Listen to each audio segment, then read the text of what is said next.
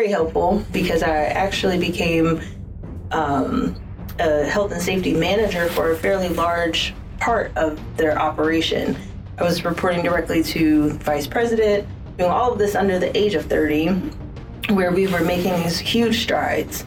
And um, it was amazing, but I actually, that was where I experienced my worst bout of burnout in my career. So, um, came out of that with what I learned in strategy, what I learned from mindfulness and being a yoga instructor, and the rest is kind of history from there. It's led me right to where I am today. Our mission, and we choose to accept it, is zero injuries and zero environmental impact. A healthy workforce and environment is key to our nation's continued success. The Mission Zero podcast is a deep dive with the industry's top experts into the health, safety, and environmental aspects of today's workplace. Our mission is to be a platform for new ideas and strategies that, when implemented, will improve our safety, our environment, and how we govern our business. We are making the world safer, and we're going to have fun doing it.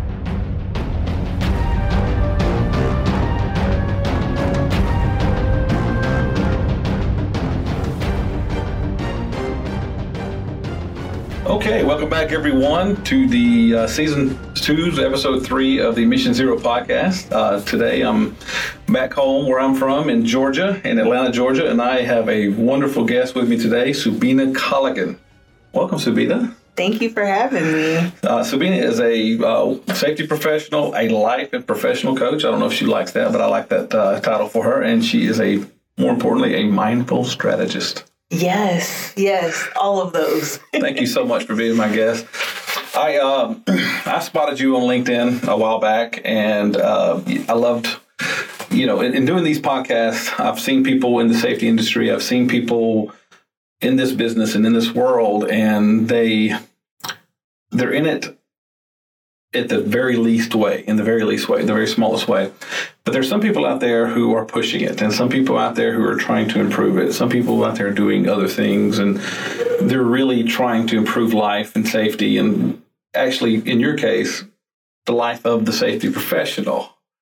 So uh, we'll get to that. Uh, so in the meantime, if you don't mind, uh, you've got an incredible resume with a, a wide uh, varied past. So you would you mind go ahead and give us a little bit about your history and how you got here today? Absolutely. Um, so I am like many health and safety professionals. I did not know that this pathway existed. Mm-hmm. Um, the Air Force chose it for me. and I credit that to the science classes that I took in high school.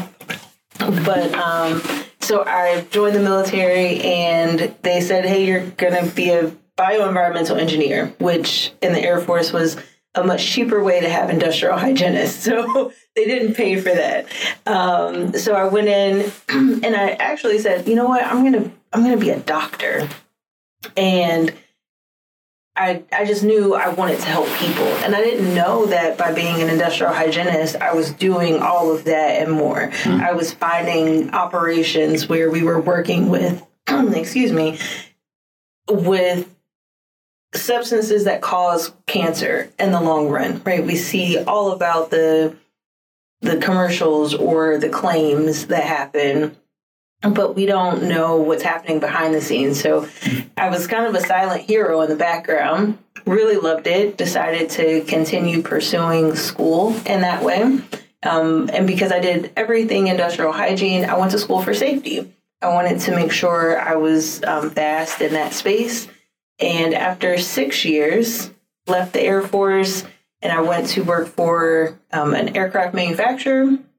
Again, working with lots of substances that cause cancer, right? to keep something in the air and not rust as soon as yeah. it got up there, it, it was pretty hazardous. And what company was that? Gulfstream Aerospace. Okay. Down in Savannah, Georgia, actually. Okay. okay. Um, and it was in Savannah where I kind of hit this other piece of my life um, I started doing a lot more yoga. So I discovered yoga, um, became a certified or registered yoga instructor, and it was very helpful because I actually became um, a health and safety manager for a fairly large part of their operation. I was reporting directly to vice president, doing all of this under the age of 30, where we were making these huge strides. And um, it was amazing. But I actually, that was where I experienced my worst bout of burnout in my career. So, um, came out of that with what I learned in strategy, what I learned from mindfulness and being a yoga instructor. And the rest is kind of history mm-hmm. from there. It's led me right to where I am today. Where do you, um, how do you think you, but you know, the burnout, how, how, how did that happen? What was going on to led to that? Ooh, so there's a couple of things. Um, I think in our career field, we have this idea that, and a lot of professionals do, but in health and safety, we're always proving ourselves. So it's work really hard and you're always on call. You don't really take rest. And my first duty assignment for four months, we worked 12 hour shifts, five days a week to prepare for an audit. And that was my introduction to this is what you do. That did not shift. It didn't shift in my deployment. It didn't shift when I went to private industry. It was. So this was consistent, a safety professional anywhere, any industry, any place. Yes, I just talked to someone that um, she's about five years away from retirement, and she said, "I'm glad that we're doing all this burnout stuff now, but I've been burnt out for over a decade. So have, "There's no hope. I'm just waiting for retirement." And it was sort of like this rite of passage. Yeah. It's it's interesting you say that. Uh, you know, as I mentioned before in my typical work, um, my customers are generally the oil and gas industry, and they were an industry that couldn't shut down completely. They shut down a lot, but they couldn't shut down completely. And the safety professionals were doing the job of three people. Yes. And getting in front of them was impossible. They they were when you say burnout, just the look on their face when I when I mentioned that to them or when I talked to them, I can see that they're. But even before that, even in normal times, uh, you're right. They were they're on call 24 hours a day. You you, you know people you're either the number one fan or the worst enemy of everyone, uh, depending on what day you know what's going on mm-hmm. during those audits. Mm-hmm. It's a terrible time, and when you're you know, but if you need if they need something, if you had an injury, you're everything, and they need you and they need you desperately. So it's it's a thankless job, and for in a large part of it until they actually need you. But if they actually need you, they're in trouble anyway. Yes, and it it's difficult because you're either everybody's best friend or mm. you're public enemy number yeah, one. Exactly where do you how do you reserve the energy to walk into a space and either be loved or hated, mm-hmm. preparing mentally to be rejected, and then called upon desperately and loved when sometimes, not saying this for everybody, however, there are times where you just want to say, I told you so. Yeah. I tried to do this. I tried to work proactively. And now I have to churn my wheels because you didn't listen in the first place. That's really it's so tough. much worse than oil and gas. Let me, let me explain why. Imagine the oil and gas worker. They are the very definition of I. This is how we do it. This is the way it's always done. Type of people, and granted, they're the toughest, hardest working people on earth, but they don't want to hear things about safety. They have the worst looking hands and injuries all over their body, but they don't want to focus on that. They just want to work really hard. So early in your career, you said uh, you were dealing. It sounds like you were dealing a lot with agents, uh, biological things, things that cause cancer. Is uh, I mean, can you t- tell us a little bit more about that and uh, how you went about uh, increasing safety when it comes to that type of uh, you know issue? Yeah. So um, first of all, going into the military, there's tons of people that are 17, 18, 20 years old, like mm-hmm. the most invincible people on the planet. Right? They're all tough. Yes, and then you put them in the uniform and feel even tougher. It's very difficult. Right, the old guy in the military is in their 30s, so mm-hmm. yeah. right, a lot of them are retiring by 38, no later yeah. than 40. So we're working with this demographic that is a little bit harder to influence in the first place. Um, but if you imagine what it takes to create a stealth aircraft, right? And I worked no, I worked only with fighter jets my entire career.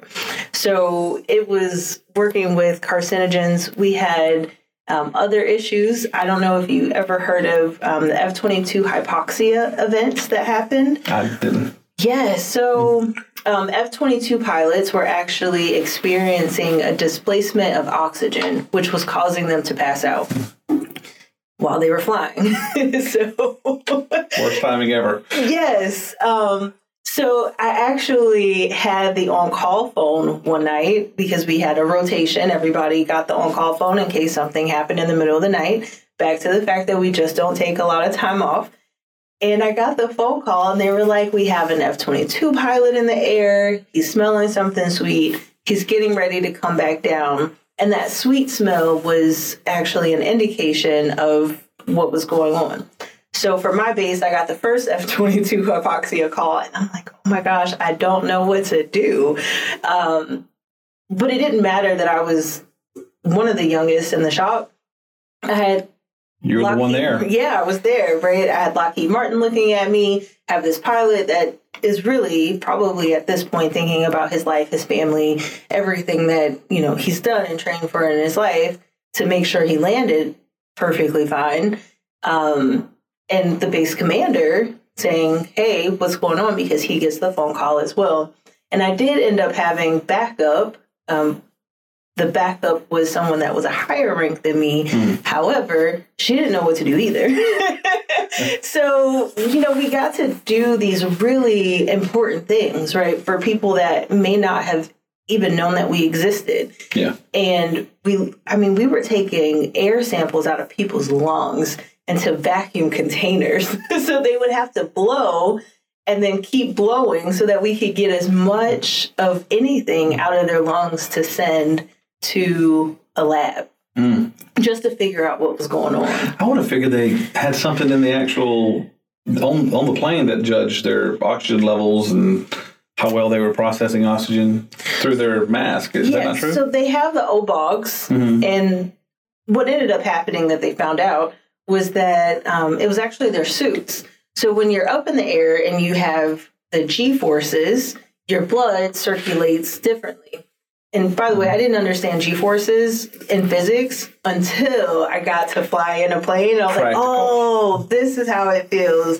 Um, but it actually inflates to to um, monitor the blood flow, so it, it keeps it, it regulates it. Yeah. Um, but they were overinflating. But we didn't know that. Yeah. Right? It took a very holistic approach to understand what was happening that had not been happening before. Um, so we did all of it. Right? We worked with some of the most hazardous, cancerous um, contaminants out there. Were you able to discover? What did they share with you? Everything in there? What, what was in? I mean, and I'll tell you why I asked that question. In a past life, I manufactured uh, industrial lubricants and cutting oils and things like that. And I called. I was a customer was Lockheed in Fort Worth, Texas, and I went in there to, I was testing a new my cutting oil in in this area, and of course I had to get a background check to walk into that area. And when I got there, they were like, "Yeah, this is this is the machine, this is the box, this is the piece of metal that we're going to be cutting." And I was like, "Okay, well, can you tell can you give me a rundown of the percentages of what it is? What type? No. Um, how do you expect me to know what cutting oil to use or how to, what to use on this if I don't know what's in there?" They don't know, but you can't see this. You have to have an absolute the top of the line clearance to know what's in the because it was the drones. Yes. I mean, it's not a secret that they make them there, but it was drones is what they produced. Yeah. And so they couldn't find out, and so I had to go um, a little bit of uh, hit and run on that one and try to figure out which is the best thing for that particular application. But eventually did, but it made it difficult. And I was just wondering if it, maybe that might have happened to you as well. Yeah, the entire field struggles with it. Trade secrets are difficult. Yeah. yeah. Um, there are rules in place that can help us with gathering information if we need it to. Mm-hmm. However, it a lot of times we are working with the big picture and saying, okay, can you just tell me what the constituents are? Or getting a list of some of, especially for metals, we can get a list of carcinogens, right? The metals that we would be concerned about the most and say, can you check these? Is this a constituent? And then we can go sample for the work that they're doing. Okay. So we wouldn't have to know all of it. Um, but if we don't know, we can't find out. So if we don't know we're supposed to be looking for something, we can't figure that piece out for the people we're trying to protect. So okay.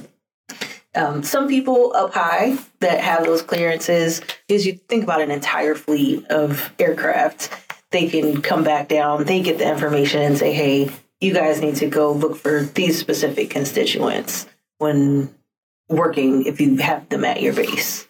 Okay. Okay, so you know you spent these years as a safety professional. You had your experiences, which are, by, by, the way, I think anyone would think were really cool. So that's awesome that you got to experience the things you got to experience. Fast forward now, uh, in most of my, I guess the interviews I've done so far for this for this podcast have been safety people talking about issues for industrial type workers or different type of safety issues. You know, one of the I guess one of the things that, that made me want to, when I came home for the holidays, was to find you here in Atlanta and interview you. You were actually looking out for the safety people themselves, and you um, you focus on that now. That's why I said, you know, life coach, professional coach, and and and I probably added that. That's not a title you necessarily applied to yourself, but I kind of I kind of added that one to you uh, myself. But uh, you know, you were looking at um, the worker, and you're like you mentioned before safety people work themselves into the ground. They are incredibly hardworking people. Their hours are almost impossible, and they're never off. They're always just one phone call away from having a really crappy night. So uh, now, can you tell me about? You know, we know how you where that came from. You gave us a little bit about that. Can you tell me the process of how you, where you, you know, you, you started working with this and you started coming up with ways to to help people, these people. Can you tell me where you started and, and, and finish off with what you're actually doing currently? Absolutely. So, what I didn't share about this story of burnout is where it landed me, where mm-hmm. I ended up on a couch binge watching a Netflix series for two days with tears in my eyes. So much so that I sent my dog to daycare. the very definition of burnout, right the there. The very definition, right? So burnout is really it's this low energy, low motivation space. And it's hard to see outside of it. And I inherited probably, not probably, statistically the worst performing site in safety that we had. And and this is with who? With Gulfstream. Okay. So I left the corporate office and it was a site that I had been supporting, and they were like, "You should go be the health and safety manager," which was great. I mean, you just don't turn down Southern California. You don't turn down a request directly from a vice president oh, yeah. to say, "Come work for me," right? Mm-hmm. Um, and it was it was a great experience. However, when I was at that bottom point, I had to realize that no one was going to save me. I had a team that was burnt out. I had people that were looking at me to protect them and create these programs and give them confidence in their safety program, a confidence that they had not had before I arrived. And it was so, it was a lot of pressure. Mind you, I'm still under 30 at this point. Right? Like, I'm not like, you know, 20, 30 years into the career field. And it really took, it, it made me look at things differently. And I really had to start out with the truth. No one was going to save me. And I had all the tools in order to be successful. And I was working with years of history that had gotten the site to this point. It wasn't because of my failure and my non negotiable, which was that I would not compromise my integrity my integrity as a professional. I'm a certified industrial hygienist, a certified safety professional. I work by a code of ethics, I worked really hard to be in those spaces. So um, I took a look back and said, okay, well, what tools do I have and what's lacking? And it was like we all know, safety professionals out there, I was overworked and under resourced. Mm-hmm. We knew up to the corporate levels, I knew that before I went out there, but we had not made the right cases to force the hands that could get us the right resources. And so really working on the mindfulness piece where mindfulness like it's not just sitting in a corner and meditating right it is this personal awareness it gives you greater access to relationship awareness so i understood better the pieces that were influencing the performance of the overall program it can't be on one person's shoulder it couldn't be on the shoulder of my team of three and using that to say, okay, well, what are what are our problems? And we had no strategy. We were just going. It was like, what California regulation is changing today? Oh yeah. in, in, in, the oil and gas industry, it's about the water, mm. and they are. It's every month. The EPA changes almost every yes. Yeah. It just changes, I, I, right? I empathize so with that. Yeah. We're always chasing a moving target, mm-hmm. right? So it was that long term, not necessarily figuring out how do we chase the target, but how do we chase the behaviors that give us the performance that we need. Mm-hmm. We need frontline supervisors to respect and implement the requirements that are there. We needed top line leaders to look at these leading indicators, the training, the performance, actually utilizing disciplinary action instead of just like, oh, you know, that's just the way we've always done it, but saying, okay, we're going to educate you and make sure you understand why we're not going to do it that way going forward. And if you can't get with the program, here's a consequence. It only takes a couple of times for that to happen. And those are hard conversations to have. It's even harder when, as the safety professional, I say, look, I didn't hire the person. They don't ask me for a vacation. You go handle it those are some tough conversations. Yeah. Um, and we're really taking a look at all of our underlying problems, identifying how we were going to approach them, which was through education, through support, through proactive auditing, how we wanted people to interact with us. And being able to find out information where we weren't a silo anymore, they could just go to our site and look at we had our own site yeah. we could share information highlighting people and their achievements asking people to share their own safety tips in a video so when people came to our site they saw their colleague talking about their areas of concern where not to step in front of a plane or not yeah. um, my co-host um, you know he's with me a lot is justin overstreet he's the uh, vice president agency for a company called wildcat oil tools mm-hmm. very prominent company out there he is hella bent on his philosophy is you're the first safety professional. He like you were here for a reason. You were hired for a reason. You're a safety professional. I'm I'm here to give you an all, all around mm-hmm. strategy and how to handle things and a you know a standard operation procedure. But you're he, he was about empowering his people. Like yes. you are responsible for this, mm-hmm. not me. You are. So I, just, I, you know, it just no other point than that. It's just funny you saying that. It's like, yes, that was his strategy as well. And he's very good at his job, obviously. it's so true, though. We mm-hmm. say it's your responsibility, mm-hmm. right? So we're easy to turn and say, it's your responsibility. If it looked unsafe, then why did you keep doing it?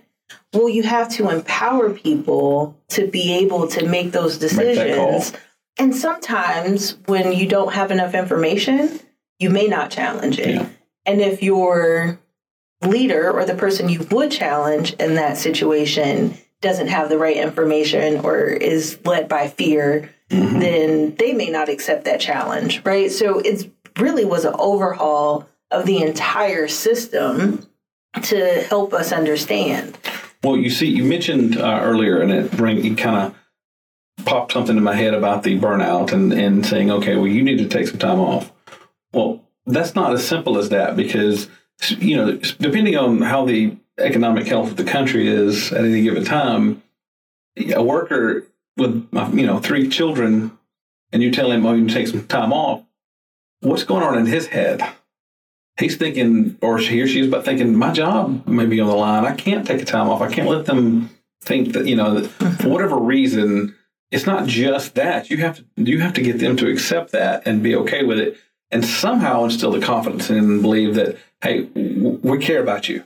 This yes. isn't about you, you know you thinking that we're going to cut you loose. This isn't the first step of a firing. It is not. This is just we caring about you as a person, knowing that you're human, you're not a robot, Mm-hmm. you can't do everything at all times, and that you need human things. And uh, a lot of the things you just said, you know, has come up in my personal history over the last few years, and that's mindfulness. I do a mindfulness journal every morning. Oh, amazing! A guided mindfulness, you know, but still, yeah. I'm a, listen, look at me. I'm a Tim Ferriss disciple. I thought, you know, I, I, I did all the things that he said. That you know, he, he kind of mentioned that. Um, he, you know, his his whole point was he he uh, digs into hyper successful people to find out their has habits and strategies that got them there. And he said after about 100 interviews, roughly 85 percent of them meditated. Even guys like Arnold Schwarzenegger and people like that meditated. And I was like, okay, there's something to this, you know. And I added in my life, I added two things, you know, personally. And, I, and this isn't a me. This is a things everybody needs to do. Uh huh. one is do things you love. Like if you could see us right now, I just threw my hands up. Yeah. you should do more of what you love. Absolutely. That's why, you know, we were talking about my writing, and I was like, yeah, yeah, I want to be uh, a writer. So I started doing it. Like people have been on me about this for years. So I started, you know, and, and, and so do things you love because if you're not doing things you love, you're not living life. Yes. The, the other one is do things that are hard. So I started doing things that are hard, and I was telling my niece about what you can accomplish if you do things hard. I've lost 16 pounds in 38 days. Wow. And I did it because it was hard. Like I could have lost them over six months, but I wanted to do it hard because there is something about humanity or something about the psychology of the human where accomplishing something, Mm-hmm. feeling something accomplished is just one more thing in life that, that fulfills your life. And like I used to do triathlons, and I remember how confidence in stealing a triathlon was because it's so hard. You know, everybody thinks it's just a race, but they don't see the hours and hours and hours of work you put in for this. It's an incredibly difficult thing, and t- and it takes just so much discipline to do it because you can't go out and drink. You can't get no sleep. You have to sleep well. You have to. Your nutrition has to be perfect. And so, you know, those are two things that I added into the mindfulness. But but like you said, the mindfulness to me you know, we mentioned earlier, we don't have any clue as a society how lucky we are today and how how much how life is amazing here. And some people lose track of that for whatever reason. I think it's information overload a lot. It's a media, a, a you know a scourge of um, provocateur media, which is what I think is the biggest key. And then the second biggest key is you know internet. Um, people on the internet too much. Misery loves company. Miserable people are all over the internet and they want to bring you with them, and people get trapped in that rabbit hole. They do. And there's this, there have been so many messages that you're not living life unless you are spending every waking moment creating someone else's dream. Hmm. And it's the work hard, play hard, which is true. But there's also work hard, rest hard. Yeah. You learn that with triathlons, right? You you work really hard, but you have to have rest. And the vitality of life is re- really why I made the transition that I did because I had this rock bottom moment. And some people will say you bootstrapped. No, I was equipped with tools to not only provide a better quality of life for myself, and more importantly, what I was really responsible for was providing that better quality of life for my team that reported to me and let them know where we're going. Had one guy, he was a couple of years from retirement. He's still a couple of years from retirement. He says he's going to retire. I just asked about him um, uh, two weeks ago, and they were like, "No, he's still working." so, but he's still, you know, Some people are edging. workers. Yes Some people are just workers. um, still edging on retirement, but there is a, a vitality of life that with a mindfulness practice you can experience, and there's something to be grateful for in that. Being a business owner, and you know this, there are days where it's scary. Every day's scary. I know. It's like, what am I doing? Why did I first choose this three years ago? I was, oh my, we were a year and a half into it. We were a year in, a little over a year into it when COVID started. Oh gosh, Oh, it's scary. yeah. But with a mindfulness practice, you you incorporate gratitude. Mhm. So when I'm afraid or I am, you know, feeling a feeling, even if it's un- undesirable, it's not something I want, I still have this ability to practice gratitude, to be thankful that I get to feel and I get to experience that in my life because it means I'm living. I'm not just this robot, I'm not just checking the box. I get to be a part of my life mm-hmm. and not ruled by everything else around me. A quote by Steve Harvey I recently read Don't get up and say, I gotta go to work. Get up and say, I get to go yes. to work. You know how awesome that is to know you have a job? People don't people get that. And, you know, in my part of my mindfulness journal, it's identify it's not identifying hey think i'm thankful for my parents hey i'm thankful for it's all you know, i'm thankful for i have a comfortable mattress that helps me sleep at night it's i'm thankful like i think I give thanks to Spotify for introducing me to music I would have never been able to find. You know, things yes. like there's so many things that we can see as blessings, mm-hmm. and it's a lifestyle. It is. It's, a, it's an absolute lifestyle, and the people you walking around, you see walking around big smiles on face, they're very mindful and gratitude filled people. And uh, my, I guess I'd say the key indicator to the journey, or the, I guess what would be the the thing that started the mindfulness journey to me was, you know, dealing with bouts of depression. Uh-huh. You know, uh-huh. for me, and not severe depression. I'm not going to compare mine to some other people that really, really, really struggle with that. But you know, it was it was a down moment, like you said you had, and I I was I forget where I saw this poster, and I, I generally don't read inspirational posters, but this one said if you're feeling really, really terrible and you're down and depressed, go find someone else to help. Yes. Stop looking inward, look outward. There is nothing that will bring you more joy on this earth than helping someone else. Yes. Try it. Yes. Like just just go find someone, help them. You know, yeah. For example, my brother and uh, his family. You know, he told me this story uh, they saw they were going to church a couple of days ago, and uh, there was a guy on the side of the road broken down. Uh, they didn't really know that you know if he's broken down or what his problem was, but when he came back from church, he was still there. He was an older gentleman. He didn't have a really you know reliable vehicle, and my brother stopped and said, "Hey, or, you know, is everything all right?" He okay. He goes, "Well, I'm broken down and I don't, you know, this is a rural area, right? And so I don't have anywhere to go. I don't have a cell phone. So we called his son for him. The man cried oh. and hugged my brother and told him he loved him for what he did. Like mm-hmm. that wasn't a hard thing to do, but that was a special thing to do. And so, you know, I you don't always have those opportunities like that, but you can call people. Mm-hmm. You don't ever know people's personal struggles. That's why you know I stopped doing that. I heard a um, comedian, I can't remember her name, but she said that um, whenever someone's angry or mean or rude, imagine that their life could be a complete hell. Mm-hmm. So, you know, and, and, look, that's part of the safety world too, is, mm-hmm. you know, a lot of people that get hurt are because their mind's in a bad place, mm-hmm. you know, so I, I, I love all that that you're doing, but I want to put some, now that I've, you know, unloaded all that on you. I had you conjured up all this. My, when you started talking about it. that, I, I, it fired me up because I try to. It's exciting. I'm mm. receiving all of that energy yeah. and the transformation that it has brought to your life. Yeah, and it's I want to share it with people. I, I, like, yeah. I, I, want you to see this. You yes. know, because I was miserable mm-hmm. for a, a, large part of my adult life. I mean, mm-hmm. it was so. You know. Uh, you are now helping safety professionals. Can you dig a little bit deeper on uh, your uh, is, it, is a company or your company yes. exactly what you do in there and just tell us a little tell the audience a little bit about that absolutely so i started as calling and coaching mm-hmm. and consulting and everything i do is of service to others mm-hmm. um, i focus on health and safety professionals but i actually work with people that aren't health and safety as well mm-hmm. because everyone hits these points or has the opportunity to hit these points and I provide tools. That's really what I do.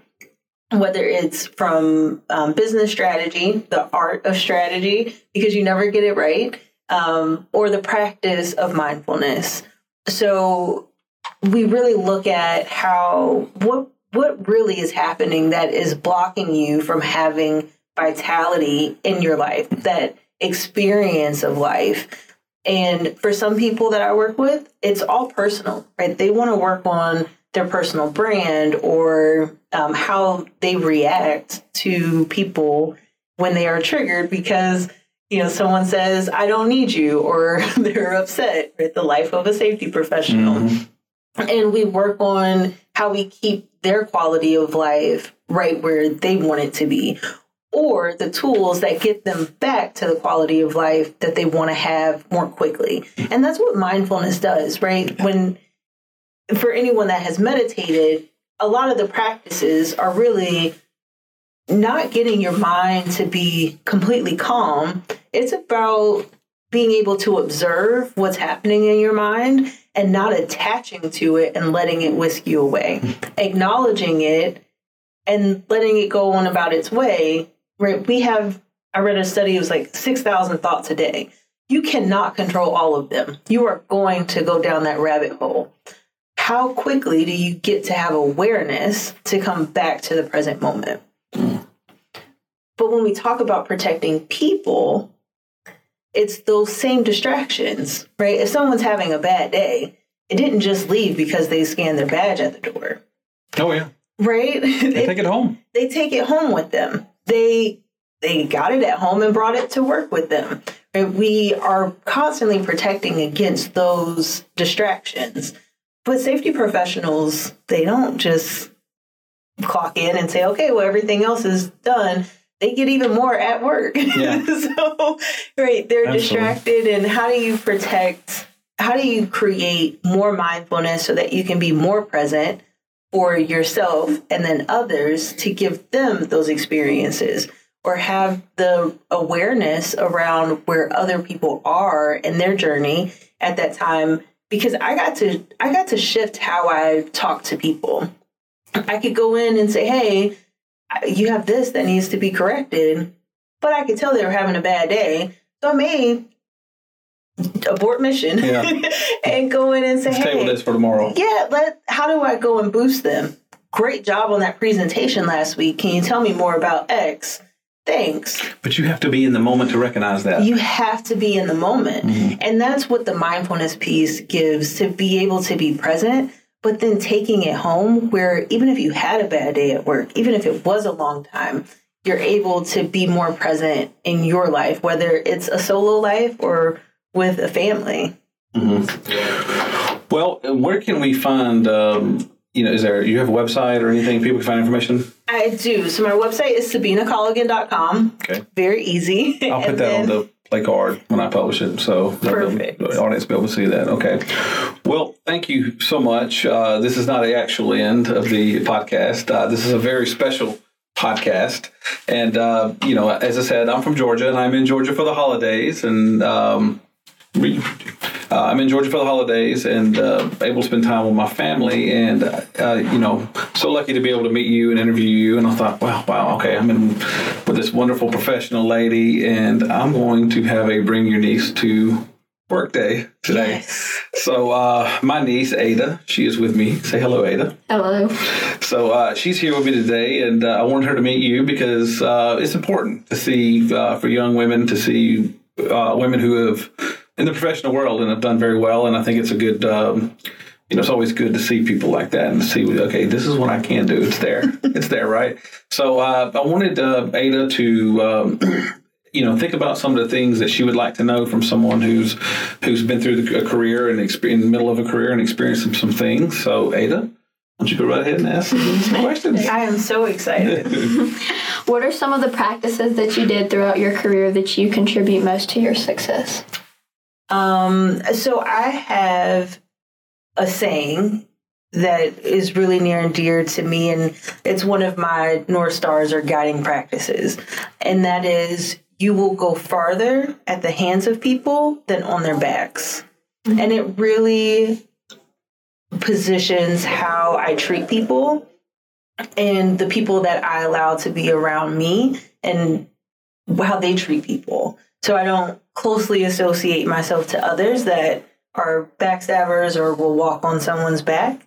Um, and I think most of most of my success, one, I had to have some discipline mm-hmm. in order to commit. However, um, people have really helped me get to every place that I've been and having that strong support network. Um, and it's just about how you treat people. And it always feels good when you treat people good. Always. Always. Yeah. good. How do you contribute your experience in the Air Force to your success? Ooh. So I think I got the coolest experiences in the Air Force. Um, but it puts you in this place at a very early age, right? Like early 20s, even like 19, 20, being responsible for a plane that's on the side of a runway and people saying, okay, what do you do next? Like, what? like, I, I'm just barely. A multi-million dollar thing. Almost- Right, but then you've got like the base commander saying, I got other planes in the air that need to land, so we have got to get this runway back open. What do we do next? Um, so it helped me perform very well under pressure.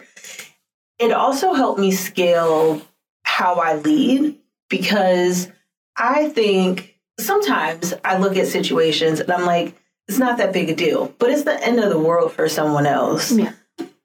in relation, I've seen some really big deals, but I understand how to approach more calmly, how to plan for stuff, and then also just understanding um, how important relationships are as well. Because when you get in the heat of the moment, you need that relationship to be really strong and that communication to be strong. And I learned that from being on a runway in 100 degree weather on a tarmac in New Mexico with planes on the side of the, the runway. Final one? How was it like being a woman in the Air Force? Man. Mm. So I'm actually third generation military. My mom was in the army, and um, she did not have a very great experience in the 70s. Um, and she was actually anti me going to the military, Yeah. and she was like, "Absolutely not over my dead body." And um, I still went. My mom didn't die, so, but it definitely there were situations where even right i joined the military in the 2000s where people would say you know well you should be a, a paper pusher right? Like you can't do those things. And you know we talked a little bit earlier about those challenges and it we have a place everywhere. No matter if it's in the military there's not a lot of women in the safety profession in general like 20 plus percent but it, Is that right? yeah i think it was the best number that they had um i think pam Walaski was the person that put it out she said it's about 25% it was the best that they had um but it also gives an advantage in being you know just emotionally connected and being able to Yeah. um, provide a different perspective to people. So the Air Force was great though. I it was six years. I stayed the six and was out. However, um, I attribute my leadership and just that advancement was like hyper leadership Yeah. training very early in my career. You know, what you said about calmly solving problems, that is an, an absolute thing the military gave me as well. Like, people have always asked me, how do you stay so calm in these situations? I'm like, oh, I've seen worse. Yes. You know, so uh, it's just so easy. I've been in hell.